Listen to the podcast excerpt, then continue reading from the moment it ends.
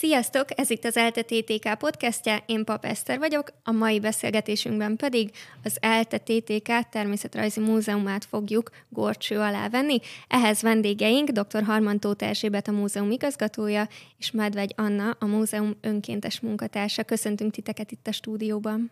Mi is nagy szeretettel köszöntünk mindenkit.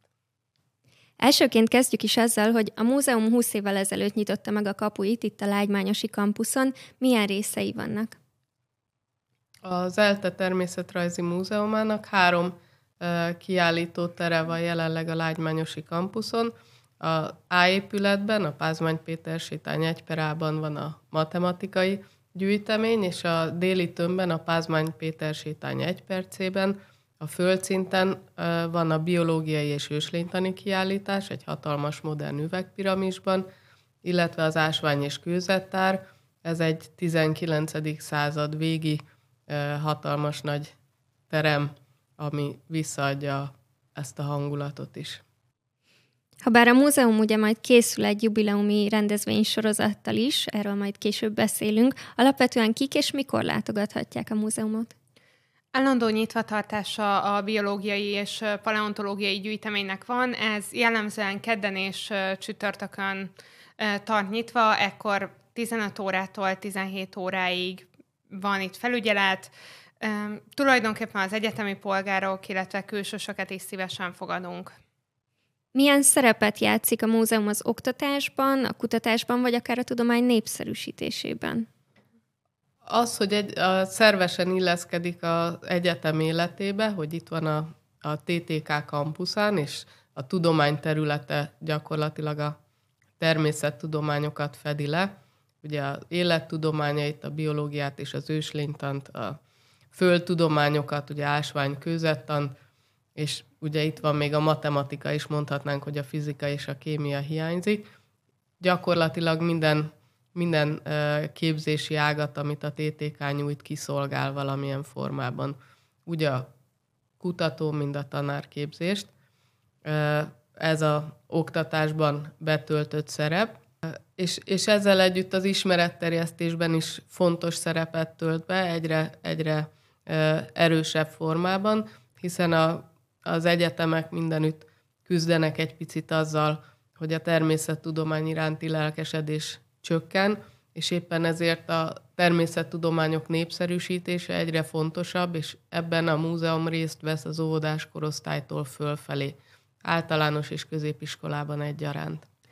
Én itt esetleg megemlíteném például a kutatók éjszakájában is részt szoktunk venni, és ott is igazából változatos programokkal, előadásokkal, tárlatvezetése is fogadjuk mind a középiskolás, mind az annál fiatalabb korosztályt is, Szerintem számunkra is önkéntesek számára nagyon, nagyon érdekes élmény szokott lenni, meg mi is rengeteget tanulunk magáról erről a tudomány népszerűsítő tevékenységről, és az a tapasztalat, hogy általában a látogatók is nagyon élvezik ezeket, úgyhogy én bízom benne, hogy ezek a múzeumok nagy szerepet játszanak abban, hogy népszerűsítsük tényleg a fiatalabb korosztály körében az egyetem tevékenységét. Eléggé különleges darabok is megtalálhatóak itt a kiállításban. Esetleg előfordult már olyan, hogy a, a múzeum kölcsönzött valamilyen programnak, vagy valamilyen más kiállításnak darabokat? Igen, jelenleg is turnőzik 20 darabja az ásványtárnak, a millenárison láthatók az álmok álmodói kiállításban különleges példányaink, így a rudabányai hatalmas termésrész, vagy erdélyi termésaranydarabok, kősó, és olyan ásvány ritkaságok is, mint a Lorándit, az ötvös Lorándról elnevezett világritkaságnak számító tallium tartalmú ásvány. A múzeumban található gyűjtemények története eléggé régre nyúlik vissza, csak hogy egy példát említsek. Az ásványgyűjteménynek a részét képezi Mária Terézia legidősebb lányának, Mária Anna főhercegnő főhercegnőnek az ásványgyűjteménye. Hogyan gyarapodtak a múzeum kiállítási darabjai az évek során? Igen, a, a múzeum gyűjteményeiben igazából az említett Mária Anna gyűjtemény nem csak a ásványgyűjtemény alapját képezi, de az őslénytani gyűjtemény legrégebbi darabja is ehhez köthetők. Került emellett még egy hercegnői gyűjtemény is a, az állományba, mégpedig Alexandra Pavlovnának a gyűjteménye, aki Magyarországra jött férjhez, és ő neki a ásványgyűjtés nem hobbi volt, mint Mária Anna főhercegnőnek, hanem házi feladat, az oktatás része volt számukra, hogy meg kellett tanulni, hogy hogy működik a birodalom, és ehhez a gazdasági nyersanyagok ismerete is hozzá tartozott, és nyilván nem ő maga járt ki gyűjteni az erdőbe, vagy a hegyekbe, hanem, hanem létrehoztak számára egy, egy főként orosz darabokból álló ásványgyűjteményt, és ő ezt annyira megszerette, hogy amikor József Nádorhoz férjhez jött Magyarországra, magával hozta ezt is. Ő egy nehéz sorsú hercegnő volt, sajnos belehalt az első gyermek szülésébe, és utána a férje az egyetemnek adományozta a gyűjteményt. Ez a két hercegnői gyűjtemény highlight, és ezen túl ö, volt olyan időszak, amikor bányatermékeket királyi rendeletre szolgáltattak be a, a ásvány gyűjteménynek, és volt olyan is, amikor, amikor, amikor további magángyűjtemények kerültek be, például az 56-ban eltűnt rendőrfőnök Szrubián Dezső gyűjteménye, vagy Anton Fauser gyógyszerésznek az ásványgyűjteménye, és a mai napig gyarapszik a gyűjtemény, olykor, olykor adományokból, máskor úgy, hogy a hallgatók elmennek gyűjteni, vagy járnak a világban sokfelé, és akár alumni diákként visszajönnek és hoznak valami szépet nekünk. Beszélgetésünk előtt már szó esett arról, hogy azért a biológiai minták ennél egy kicsit kacifántosabbak, hiszen azokat nehezebb megőrizni. A biológusok hogyan vesznek ebben részt? Igen, igazából az önkéntesek általában a múzeumban részt vesznek maguknak a preparátumoknak a javításában, karbantartásában is. Ez magába foglalja például a preparátumok újratöltését, az igazából különböző uh, módon eltett uh, preparátumokról van szó, úgyhogy dolgozunk rengeteg különböző anyaggal is, formalin, patoszolv például, és uh, én is igazából gyakorlatilag amióta, amióta a múzeumnak a munkatársa vagyok, ez is a, így a feladataim közé tartozott, hogy amelyik preparátumokról nagyon párolgott már a maga a formalin például, azt újra töltsük, és Igazából számomra ez is egy nagyon, nagyon kedves tevékenység lett itt, meg, meg nagyon szórakoztató, és szerintem interaktív is, úgyhogy én azt tapasztalom, hogy ezt is általában élvezni is szokták az emberek, meg rengeteget lehet belőle tanulni, tehát egy, egy extra nehézség a biológiai preparátumoknál, de közben egy olyan típusú feladat, ami, ami rengeteg tapasztalatot is szolgáltat, úgyhogy, úgyhogy mindenképp én speciál szeretek ezzel foglalkozni. Ezt szerettem is volna kérdezni, hogy akkor egyértelműen úgy érzed, hogy kiegészíti igazából a, a képzésedet. Igen, mindenképp. Egy picit csatoljunk visszafelé, hogy hogyan jött létre a múzeum a Lágymányosi kampuszon. Tehát ugye eredetileg ez nem ott helyezkedett el, és kik játszottak meghatározó szerepet abban, hogy itt a Lágymányosi kampuszon ez megalakuljon? Hát a történetet, ezt a lágymanyosi kampuszra költözés története, az gyakorlatilag az 1980-as évekig nyúlik vissza. Ugye emlékszem, egy 83 körüli cikk volt a Népszabadságban, ami arról tudósított, hogy elkezdtek készülni a, akár az ásványtár költöztetésére, akkor nem is tudom, még alapkőletétel környéke volt körülbelül a kampusznak, és ugye mi a múzeum körút 4 per A-ból költöztünk át ide, annak négy hatalmas kiállító tere volt, és ezzel világszínvonalú kiállításokat, természet rajzi kiállításokat nyújtott a 19. század második felében, és ebből egyetlen egy maradt meg az ásványtár, és a két biológiai tárgyú kiállítás, az összehasonlító bonctani és zoológiai kiállítások. Tehát ez egy viszonylag kis ugrás volt, de ugye látják majd a látogatók, ha jönnek hétvégén, hogy mekkora gyűjteményekről és kiállítási anyagról van szó. Azért ez egy elég emberfeletti munka volt ezt mind áthozni, átköltöztetni. És ugye a múzeum körúton, a kampuszon gyakorlatilag az ásványtár létezett, a biológiai és őslénytani kiállítás ebben a formában nem volt meg. Ugye az őslény, őslénytani tanszék és gyűjtemény az a Ludovikán volt, és a, a biológiai készítmények gyakorlatilag a biológiai tanszékek szertáraiban voltak szanaszét, viszonylag mondhatjuk így, és a költözés környékén, vagy a, az új kampusz tervezésénél született az ötlet Borai Géza fejében, hogy a 45-ös bomba találat után gyakorlatilag megsemmisült kiállító terek helyett a kampuszon legyen egy új biológiai kiállítás, amiben aztán becsatlakoztak őslénytani tárgyak, ősmaradványok is. Az ásványtár az eleve be volt tervezve, ugye annak a költöztetési projektnek a felelőse Weisburg Tamás volt. Zborai Gézával ők voltak az első két igazgatói az intézménynek, azért is örülök, hogy itt megemlíthetem őket, mert biztos vagyok benne, hogy a hallgatók között, vagy nézők között sokan lesznek olyanok, akik akár Zborai Gézától, akár Weisburg tanár Tamástól tanultak itt az egyetemen, hiszen azt gondolom, hogy mind a kettő legendás oktatója akarnak. És akik, akik az utóbbi húsz évben még sokat segítettek nekünk, és akiket szívesen megemlítenék itt, még akik a biológiai nyitva, kiállítás nyitva tartásában segítkeztek, korábbi eltés gyakorló tanárok, Süpek Ottónő, szegény ő már nincs velünk, és Macskási Istvánné. Rajtuk kívül pedig akik, akik ilyen múzeumi ismeretterjesztésben sokat tettek értünk. Megemlíthetem Kecskeméti Évát, aki általános iskolai tanárnő, és Lovas Pétert, aki sokáig állományban volt. És ezen kívül egy igen komoly önkéntes hallgató hadál mögöttünk, mert azért a múzeum is mindig emberhiányjal küzdik.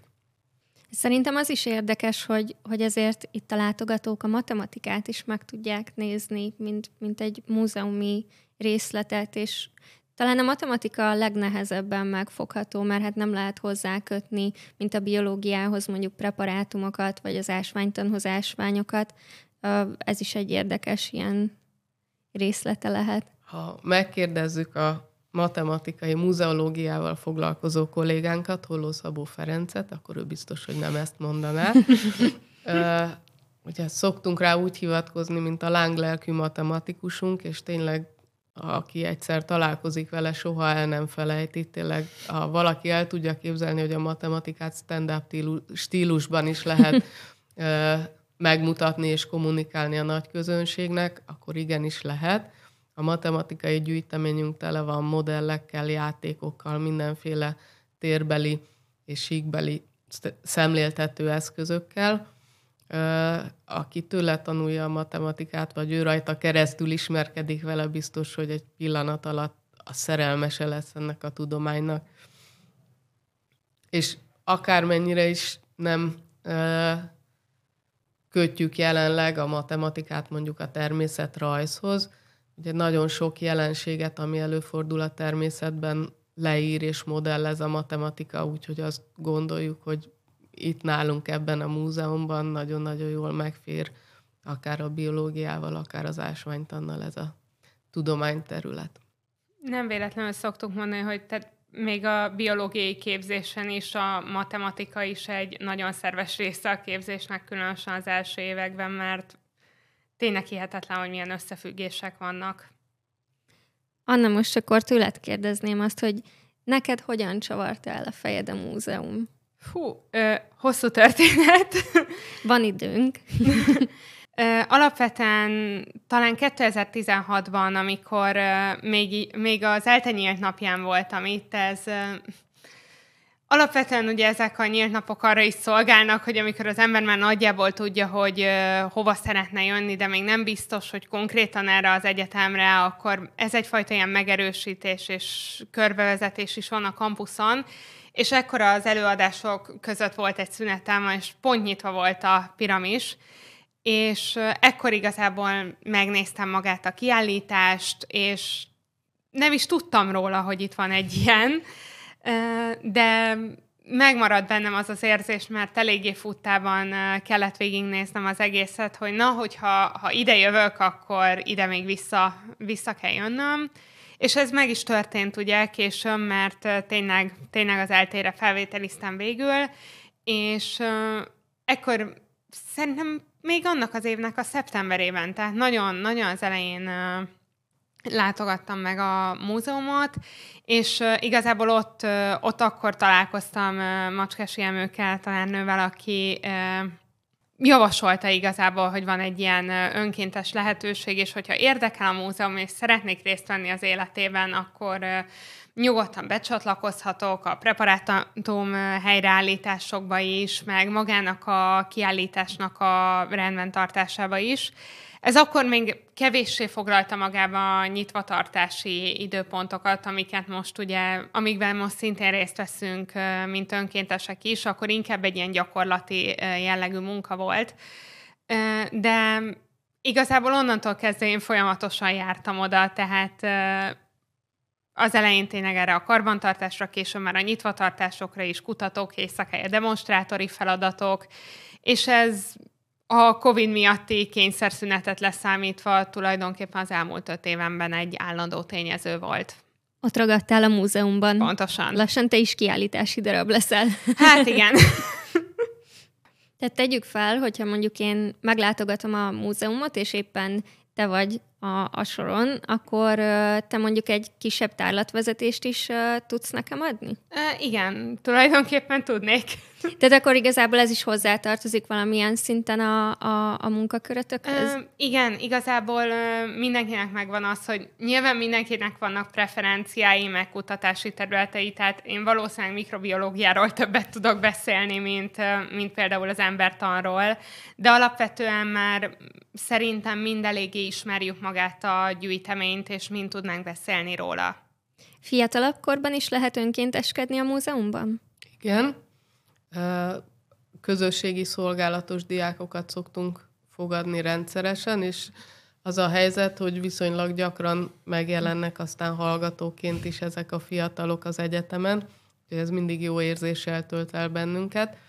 Ugye az az 50 órás közösségi szolgálat az, amit nyáron lehet segíteni a gyűjtemény rendezésében, és akkor ezt szokták, szoktak jönni. Vannak olyan iskolák, ahonnan rendszeresen is mindig vannak olyanok, akik egyedileg hallanak rólunk, és akkor fölbukkannak nálunk, és nagy örömmel fogadjuk a segítséget, mert egy múzeum az a hely, ahol mindig lehet valamit rendbe tenni, valamit jobbá tenni, és ugyanakkor évközben pedig ugye van, van egy csomó kitelepülős programunk, tehát aki valamiért hétvégente ér rá, akkor, akkor vannak ásványbőrzék, ahol játszóházat üzemeltetünk, vagy van földnapja rendezvény, vagy ugye a kutatók éjszakája is gyakorlatilag szeptemberben van, múzeumok éjszakája az megint egy nyári történet, tehát nagyon sokszor ezek a szolgálatos diákok részt vesznek ezekben a nagy rendezvényekben, úgyhogy akár ők is bizonyos kis témákban demonstrátorok lesznek. Tehát, hogy, hogy ők maguk részesei lesznek az ismeretterjesztésnek, és ugye valamilyen formában tanárként is mondom azt, hogy az ember akkor ismeri meg igazán a történetet, amikor tanítania kell, úgyhogy aki, aki ismeretet terjeszt, az az ismeret szintjén is egy magasabb szintre lép. Hát ez biztos meg fel kell készülni a sok-sok kérdésből. Ehhez kapcsolódóan egyébként más területekről is lehet jelentkezni, vagy szoktak segíteni? Ö, igen, erre igazából van lehetőség. Ö, erre viszonylag, viszonylag kevés példa van. Nekem van olyan ismerősöm, aki ö, nem egészen hivatalosan, de, de beszokott segíteni, meg például akár a kutatók éjszakáján is megjelenik, és ott van így a múzeumosokkal, és abszolút van rá lehetőség, és szerintem a, tényleg a lényeg igazából az, hogy az ember érdeklődjön, és kész legyen arra, hogy kicsit belássa magát a témába, és hajlandó legyen beszélni ezekről a dolgokról, és biztos, hogy biztos, hogy van rá lehetőség, hogy bevonjuk ebbe a közös munkába. Tehát akkor a lényeg a lelkesedés. Igen, alapvetően igen. Anna, tőled már, vagy hát mondtam, hogy számíts, számítsatok ilyen kérdésre. Van-e kedvenc kiállítási darabod? Ö, kettő. Az egyik egy, igazából mindkettő viszonylag személyes, mert nyilván a kedvenc az egy személyes dolog, de nekem az egyik nagy kedvencem az a, az, az agy metszetek. Azon belül is leginkább a, a hosszmetszetek, egyszerűen azért, mert talán morbidnak hangzik pár embernek, de nagyon szépnek találom őket. Egyszerűen olyan struktúrák és olyan szabályosságok vannak bennük, ami, ami számomra ad egy ilyen különleges harmónia érzetet, és ezért nagyon, nagyon meglepően szépnek találom őket. A másik kedvencem az pedig egy skorpió preparátum, az pedig egy teljesen személyes élmény miatt. Az volt az első olyan preparátum, amit sikeresen újra töltöttem, és én, én nyitottam fel, én tisztítottam meg, utána én zártam vissza, és az a preparátum azóta is nagyon szép állapotban van, úgyhogy az egy ilyen nagy büszkeségem, hogy az az első tényleg százszerzegben álltam csinált sikeres helyreállítási munka, és, és ezért nyilván közel áll a szívemhez. Ameddig élsz, karban tartod, és óvod a széltől is. Pontosan. Erzsi, neked van kedvenced? Sokat gondolkodtam, sok kedvencem van. Egy viszonylag fiatal gyűjteményi példányt emelnék ki.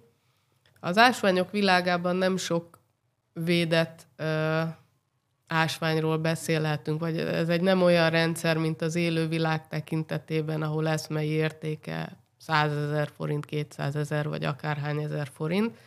De született egyetlen olyan törvény, ami, ami 11 magyarországi ásványnak bizonyos méretű példányait ugyanilyen védett értékkel ruházza fel. És Rudabányán az azurit például ilyen, ahol a kristály csoportjai, ha 10 cm-nél nagyobbak, akkor ugye kaptak egy ilyen 110 ezer forintos eszmei értéket.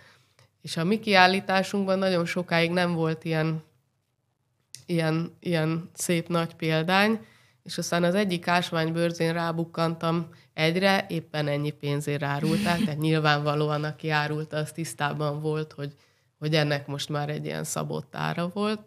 Nem is nagyon vitatkoztam vele, ugye először csak kapcsolatot cseréltünk, és aztán jelentkeztem, amikor összegyűlt a pénz, igazából összekalapoztuk ilyen nagy rendezvényeken, meg adománygyűjtő ládával, úgyhogy részben a látogatók, részben, részben én is és munkatársaim is hozzátettek ahhoz, hogy végül be tudjuk szerezni ezt a példányt, és, és, és most már a kiállításban üdvözölhetjük ezt a szép azurit darabot is.